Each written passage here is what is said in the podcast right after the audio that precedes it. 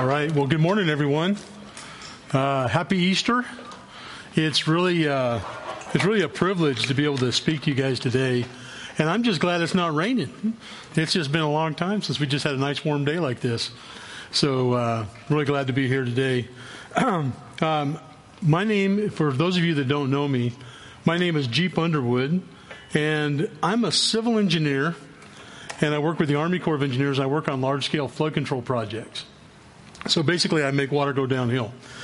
So back in August, uh, as we get started today, back in August, I was assigned as the project manager for a large scale civil works uh, flood control project in Flagstaff, Arizona. And that's a great place to go all the time. You know, it's in the mountains, it's beautiful. Uh, but I go there a lot.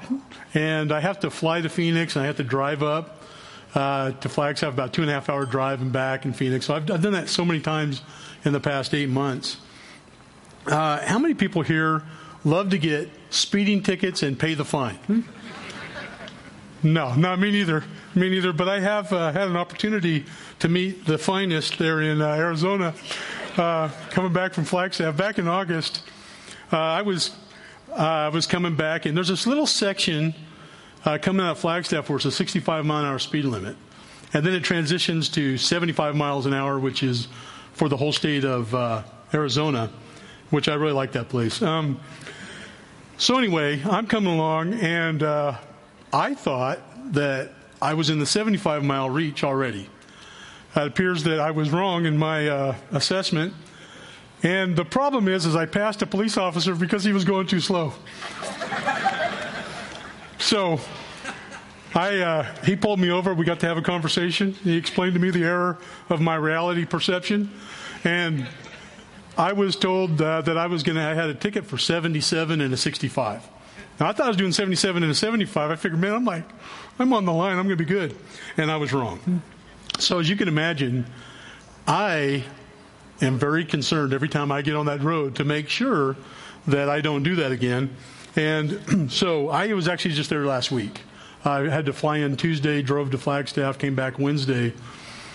And so I, have learned some features on Google Maps. And so Google Maps, I love that software, It has a couple of cool features. It shows you the speed limit where you're at right now.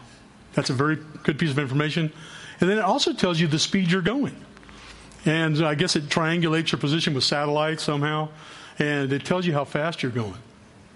And so I'm, I'm getting in my rental car and I'm like dialing it in. I went, okay, when I set it at 80, I'm really doing 78. Okay.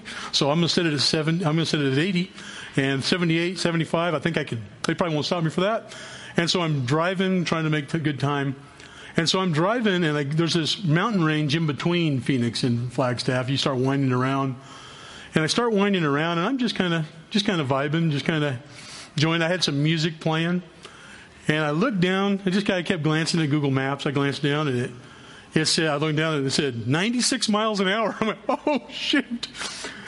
They're not just going to give me a ticket, they're going to put me in jail. And so I, I looked down and, and, I, and, I, and for just a second, I'm trying to assess how can I be doing that? Uh, cruise control still set at 80, and I'm trying to assess, and I looked back down and it said 56 miles an hour. I went, I know I didn't just decelerate 40 miles an hour because I would have hit the windshield in three seconds. And I, I, went, what the heck? And then, find, then, then you know, reality kind of dawns like, okay, this thing is not working. It's probably because uh, the cell service isn't that good between Phoenix and Flagstaff up in the mountain range. And it just uh, was causing me a problem. Uh, my trust in Google Maps was greatly diminished at that point. And, you know, Google Maps, their, their whole value is entirely built around the ability to reflect reality. and when it doesn't, it's just not that useful anymore. And, you know, that ability to, per, to perceive reality, what's really going on in the world around you, is extremely important in life. It's extremely important in life uh, as you're trying to make decisions. Now, a compounding problem with that is that life is really complicated. Life is really complicated. You know, it's, it's complicated really trying to understand the world around you and how it works uh, the relationships you have with people around you. It's it's really complicated to understand, like I said, what's going on around you, but also to make decisions and to live in the way you approach life in the middle of your life. and then figuring out how to get the outcomes you want. Like there's things that you really want to see happen in your life, and you uh, it's just hard to get to those outcomes. It, it's just complicated and it, it's uh, it's confusing. And you know when I think of how complicated life is, I think of a story uh, my friend John Tonesfeld told us a few weeks ago when he went up walking in the he was up in the snow with his family and they were just walking the snow and his girls are having fun running around the snow but he's like crashing through several feet of snow and he's like crashing through. And then trying to get the other leg over and kakoosh and he's just trying to walk. He could barely even go anywhere. And then he said the, the real enjoyment was when he took a step and he broke through, went through all the snow, and he stepped into a small stream that was flowing underneath the ice. That was, you know, if you guys ever been in the snow, it's really fun to get your feet really wet with ice cold water. And, you know, that's the way, I think that's a good picture of like how it is in life. Like you're trying to figure things out, it's complicated. And then you step through and you step in a few streams and things get more complicated. You're trying to figure it out. And uh, it can almost feel like it's impossible to make progress towards the goals and the things that you really want to see happen. And, you know, the outcomes that we want, the path to them just seems elusive. Um, you try different things, but the outcomes don't seem to follow. And it just gets really difficult. Like, we, we, we want good relationships, but it's hard. It's hard.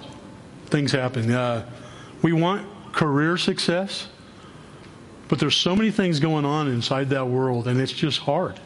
It's hard. Uh, we want our little kids to respect us and listen to us so we can really guide them in life, but it's hard. It's hard to figure that out. There's just, life is really difficult. Now, you might be thinking, well, thanks, Jeep. We're glad we came in today. That was great. That's very encouraging. Uh, thankfully, that's not the end of the story. There's some good news that I really wanted to kind of lay out this morning. The good news is that God does not any one of does not want any one of us to be alone and on our own trying to figure out how to live. Uh, God does not want that for us. In fact, the imagery in Psalm 23 really makes that clear. Psalm 23, one of the most famous passages in the Bible. Uh, I'm going to take just a snippet. Let's look at just a snippet on the screen. Uh, it says, Even though I walk through the valley of the shadow of death, I will fear no evil, for you are with me. Your rod and your staff, they comfort me. You prepare a table before me in the presence of my enemies. You prepare a table for me in the presence of my enemies. He, one thing that God is saying is that He wants to uh, put a table right in the middle of the hard things you're facing. You know, all of us, there, there's folks around our lives that might not be for us. Maybe we can consider enemies. But I think his, his thought here is even is much broader than that. It's like all the difficulties in life, all the hard, hardships in life. Uh, he wants to put this table right in the middle of your real life. And he prepares what you need on that table. And he wants to sit there and he wants to connect with you over that table. And, you know, as I was looking at this and as I've heard a couple of talks on this, the big question that comes to my mind is why can't the table be on the veranda? Huh? You know, looking over the enemies, looking over the problems. I'd rather, can we just have a different place? And, and I think the real reason that the table is where it's at is God wants it to be right in the middle of our real life so that He can be with us, so that He can satisfy us and help us know that He's enough. Uh, it's right in the middle of our real life so that He can give us a clear picture of reality in the middle of what we're facing. And the table is placed where it is because it's, it's a place where He can actually hold our hand in tough times. He wants to be right there when we go through things that are hard. And it's a place that as we spend time with Him there and linger with Him at this table, that we then can overflow in the lives of other people because we're getting really what we need from Him. Now, as I go on, I want to. Why? The, the question that comes to my mind is why do I get a seat there? Why, why do I get to sit there? Why does God want you to have a seat there? What, what is it about us that He would actually want us to be connected like that? And one of the things I want to look at, I want to look at two things that give us a seat at the table. Uh, first one is let's look at Ephesians uh, two ten. It says, For we are his workmanship, and it's talking about God. We are God's workmanship, created in Christ Jesus for good works, which God prepared beforehand so that we would walk in them. That word workmanship, it's, it's from a Greek word that we get our word poem from. It's, uh, I don't know if you guys, I don't know if you guys have ever written a poem. I wrote one in high school and I got an F, but, but then I wrote, there's a couple of poems I wrote in my life where I spent a lot of time on. And poems are hard. You know, poems, you know, they take a lot of effort, they take a lot of time, they take a lot of thought. You've really got to think hard to make a poem. And, but when you get done, it's a completely unique expression of the poet's heart. It's a completely unique expression. And so we know that God actually put us together, each one of us individually, He put us together, and we're a unique expression of His heart. Uh, we're not an assembly line product. We're not, it's not a mass produced thing. Uh, we're definitely not an accident. We're a one of a kind original. And, you know, as I, as I was reflecting on this, my first flood control project came to my mind. You know, back uh, a long time ago. I'll just say it was a long time ago. But my first flood control project, project that I helped lead and make happen was called Blue Diamond Dam in Las Vegas. And when I got the when I got the project, I basically was given an aerial photo and a piece of paper with a couple of lines on it saying maybe here. And so, if you guys can, you guys see? I hope you guys can see this uh, photo. But this is the aerial photo I got. it's just a place where a watershed comes to a point before you go into the city of Las Vegas. It's supposed to work on a dam there. So go ahead and go to the next slide. So for the next four years, roughly, I led a team of people and we, we designed Blue Diamond Dam. And uh, it was it was difficult. We had to figure out you know how much water it holds. There's a squiggly line out here. That's the water surface elevation. Uh, it's about a mile long. It's made out of earth. Uh, it has a spillway that's 1,800 feet long and it's made out of roller compacted concrete, which is an innovative way to pour concrete that it was the first time our, our district had ever done it. So I had to, I was learning that. So I look at this picture, there's a whole lot of history for me. And uh, there's problems at one point where the hydraulics guys missed something. We had to put an extra feature in. I look at that, I could probably, I won't for your sake, but I could talk for a while about this picture. Uh, well, it was built in 2000, about 2000, 2001, it was built. And a few years after that, I was just on an airplane flying out of Vegas and and as I usually do, I just kind of look out the window because, you know, I can't affect anything, but I like to make sure everything's okay. And so I was looking out the window, and when I did, I saw this. Go to the next slide. Blue Diamond Dam. It looked just like my piece of paper. I don't know if you guys can see that very well. It looked just like my piece of paper. I'm looking down and went, there it is. Just doing its thing. And we designed it to do. And, uh, you know, I looked down at that. I looked down at that dam, and I just felt a real satisfaction and a real enjoyment that it even existed. And I knew that it was perfectly poised to fulfill the purpose that it was designed for. And I just had a real pride of ownership. And I think that when God looks at you, that's how he feels. I think that when God looks at you, that's how he feels. And that's why you have a seat at the table. He wants you, he wants to have that relationship with you. And he wants he, he designed you and he deeply cares for who you are. The second reason that we have a seat at that table uh, is actually captured in a couple verses right before that verse uh, Ephesians 2 8 and 9. If we could pull that up. For by grace you've been saved through faith, and this is not of your own doing.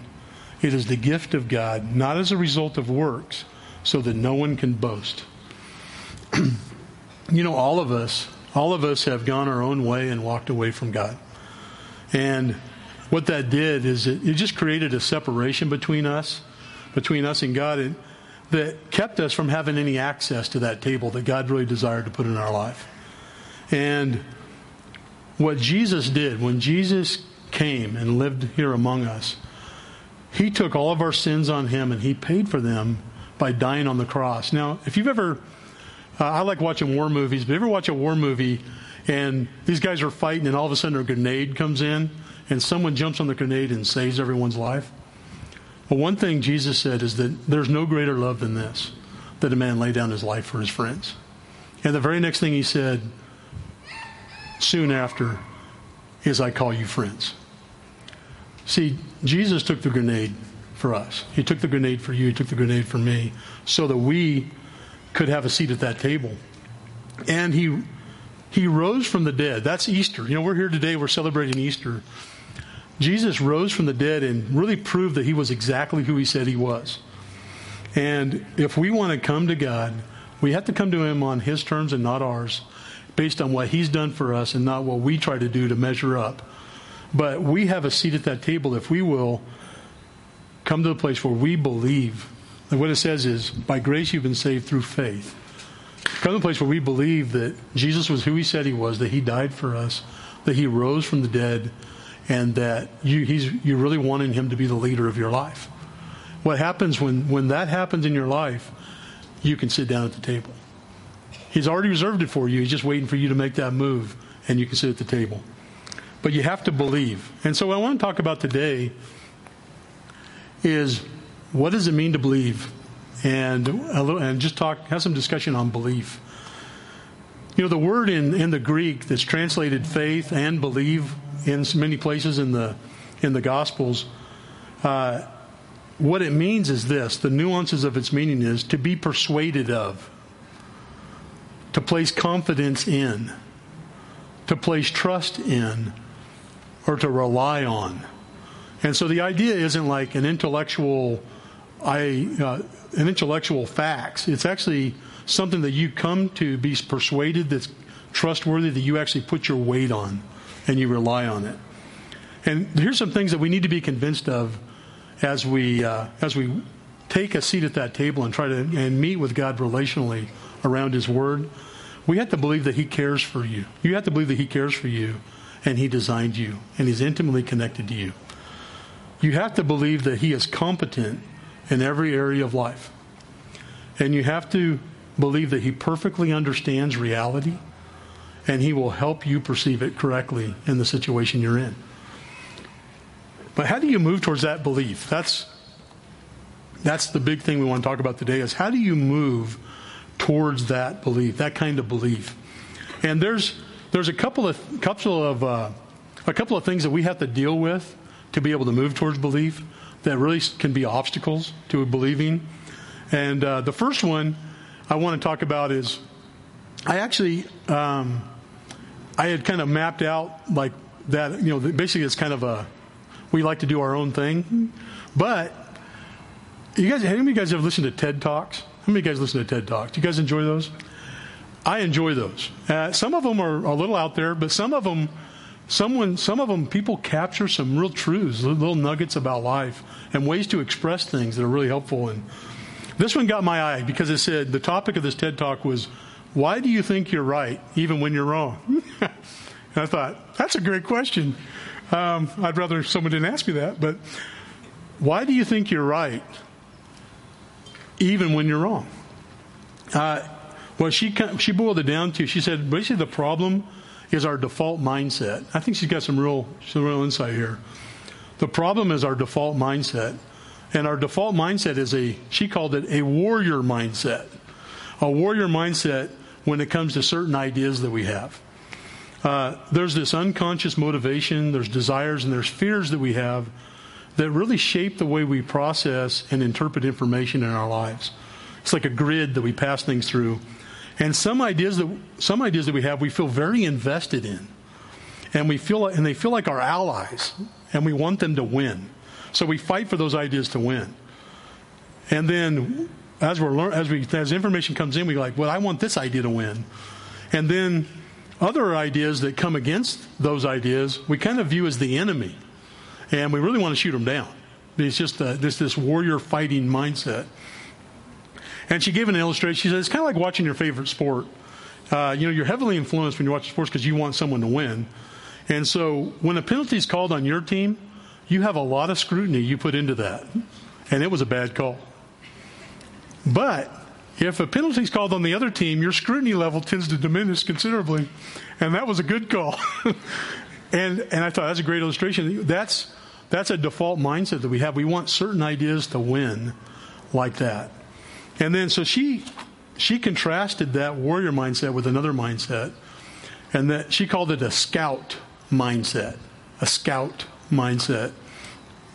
A scout is someone you send out before an army to determine what's really going on so that you can make better battlefield decisions. You really want to know, hey, what's going on out there so you can really figure things out before you move on. And she said, the marks of a scout mindset is you have a des- the desire of a scout mindset is not to make one idea win or lose, but to see what's really there, to see what's really going on in a situation. And someone with the scout mindset does that as honestly and as accurately as they can, even if it's not convenient or pleasant.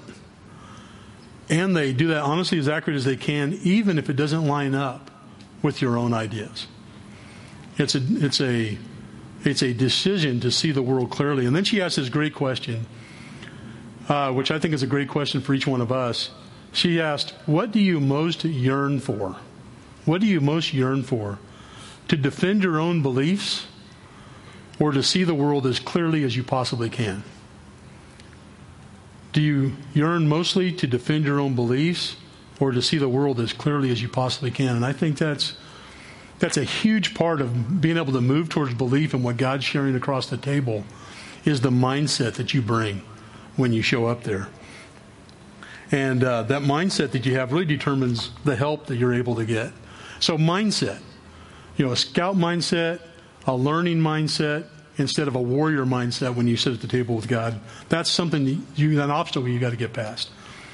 Another one is just doubt.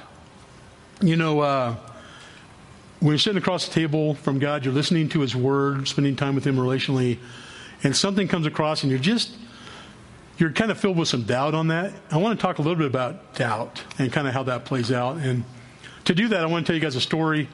Uh, when I was 16 years old, I was young and impressionable, and I was convinced by some friends of mine to go snow camping.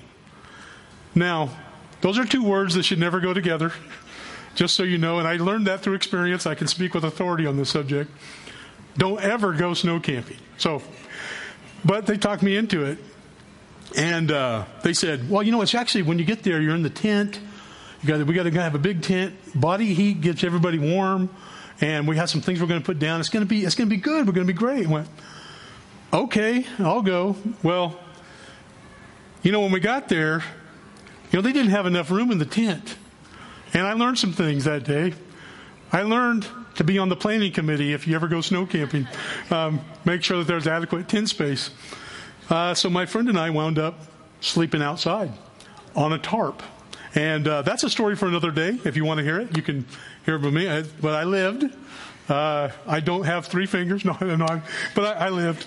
Um, but uh, you know, when we when we came to that lake, trying to get there, I'm going to go ahead and pull up a Pull up the first slide of that. Now, this is Pinecrest Lake up where I grew up. This is a beautiful place, and this is a great time to go camping. Right there. go to the next slide. Okay, this is Pinecrest Lake when it's frozen and covered with snow all over the place, deep snow, and the lake is frozen itself. And we camped way on the other side, if you can uh, kind of see where that's at. So we're standing on this side, and we're getting ready to go across, and people are like, man, well, hey, we, we're walking through the snow. We can't make any, we can't walk around the edge of the lake.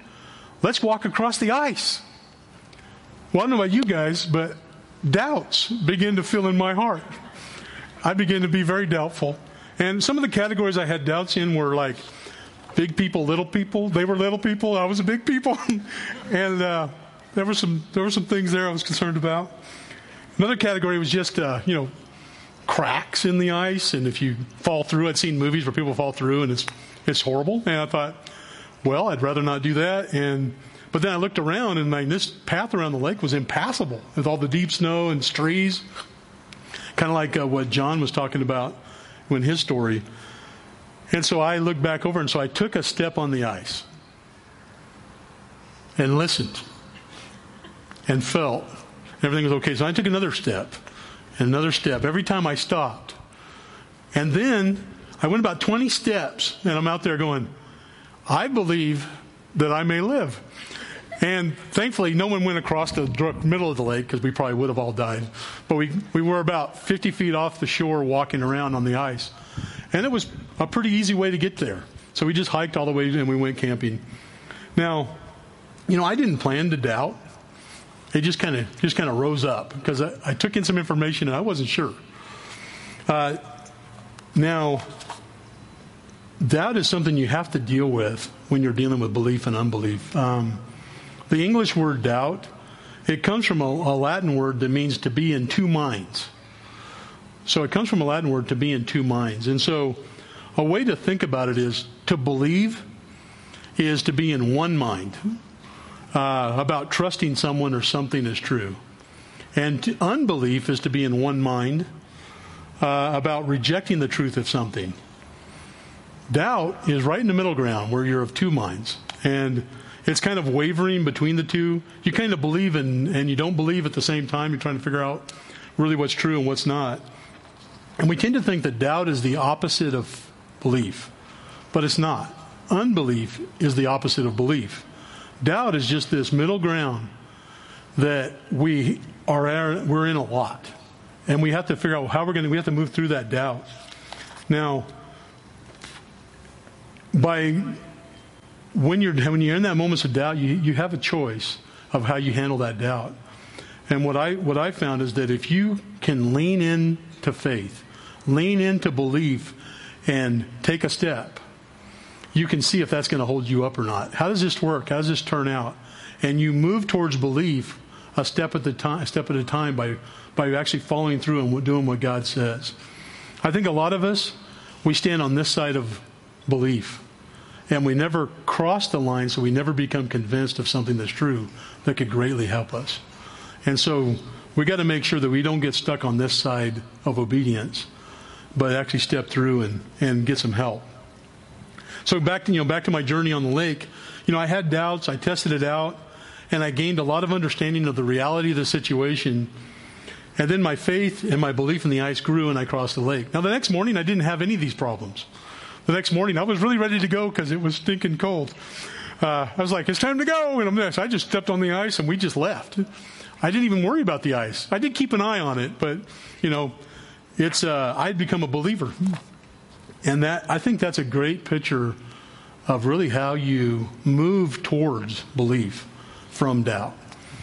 And so I want to bring us back to the table that, that God has prepared for us in the in really in the in the presence of all the difficulties and right in the middle of our real life. You know, that table where we relationally spend time with God and linger with Him and spend time in His Word, listening to Him.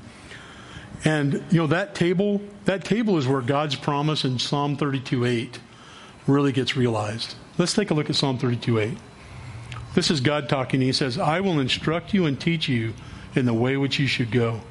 I will counsel you with my eye upon you." God wants to help you see the world and your world as clearly as you can. He wants to counsel, instruct, and teach you the way you should go, how you should navigate your life, and how to make good decisions so that the outcomes that you desire really do happen.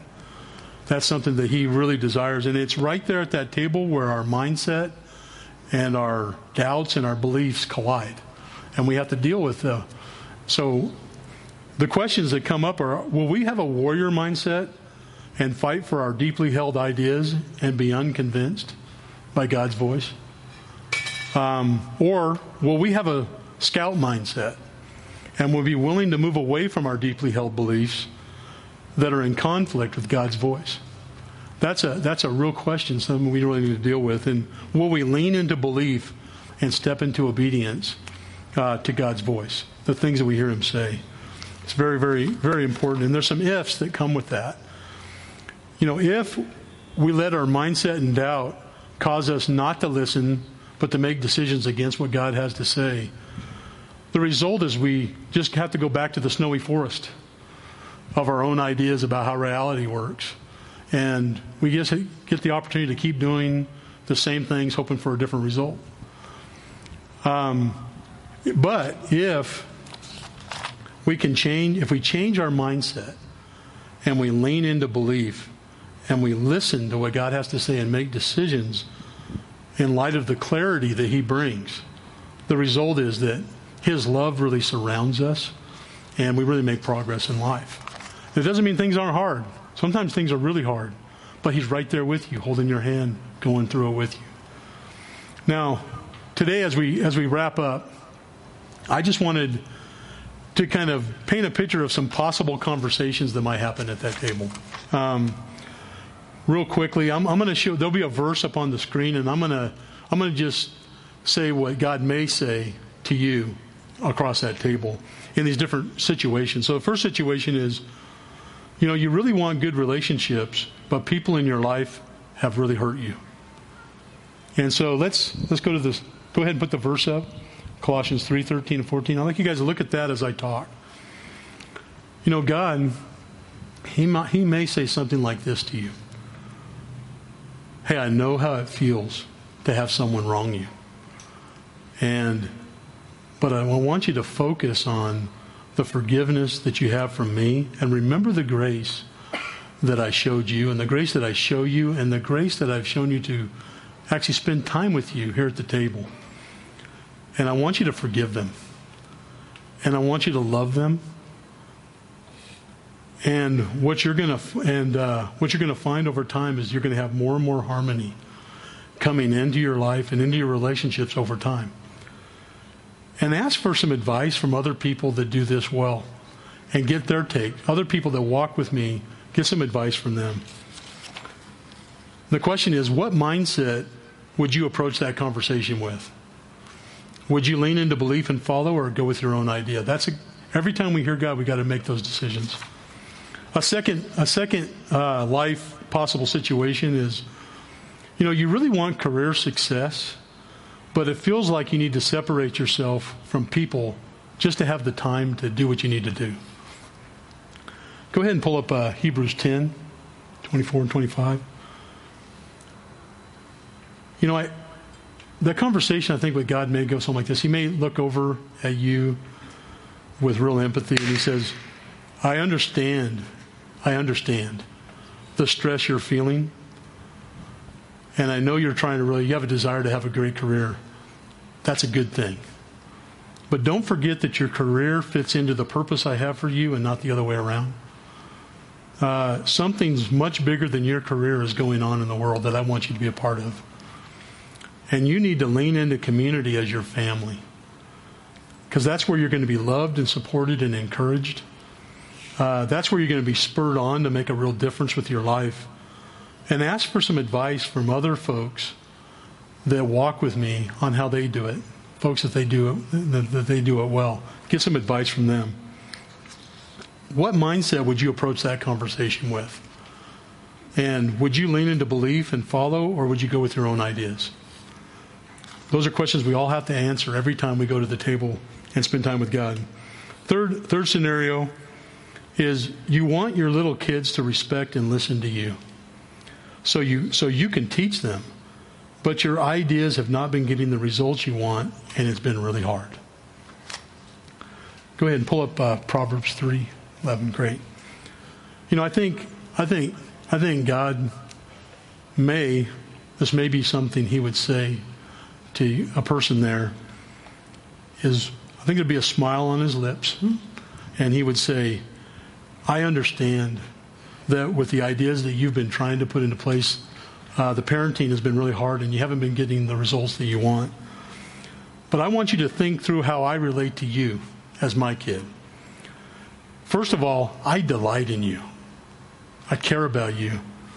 There are lessons about life that you really need to know that I want to teach you. And if you listen and follow, you're going to have really good outcomes. But if you're stubborn, I discipline you by making the snowy forest of your own ideas harder so you'll listen and follow. And I do that because the lessons are so important for, so that your life can go really well. And I want you to use the way I parent you as a model for parenting your kids. I want you to delight in them, delight in them, that they know that you mean the world to them. Show your love by instructing them the lessons that they need to know. And if they're stubborn, discipline them so that they will listen and follow. and get some advice from folks who've done this well, folks that have walked with me and done this well. And then over time, they will come to know at a very deep level that you love them. And they will respect you and listen to you, and you'll be able to teach them. Now, what mindset would you approach that conversation with? Would you lean into belief and follow or go with your own ideas? And then the last the last one, I, you know, maybe you're here today and it's like, you know, maybe maybe this table is just not in your life right now. It's not there yet. Uh, you, you haven't really stepped across that line of faith, and it sounds really helpful, but you're just not sure that you believe all this stuff about Jesus. Well, you know, if you're there, I would. Uh, you might have a, convers- a conversation maybe like this. If you go to John 10 10, this is a Jesus talking, but he may say something like, you know, the thief comes only to steal, kill, and destroy. Uh, the things that you're looking for that are going to try to satisfy you um, are not, they're not going to make it. You can't trust this culture and the way they live life. That's just not the way it works. But I came to give you real life. I came to give you real direction and so that you would have a full and fulfilling life. And so I would encourage you today, if, if that's where you're at, adopt a scout mindset. And I would encourage you to lean into belief and investigate the truth claims of Jesus Christ, whether it's true or not. Uh, there's a book we have over here on the count, uh, table that we mentioned earlier, Our Case for Easter. Grab that book, read it, and really kind of just take a look at what the evidence is uh, for Easter. Uh, get with a believing friend, someone you know that actually that walks with God, and ask them questions that you have, and get your questions answered.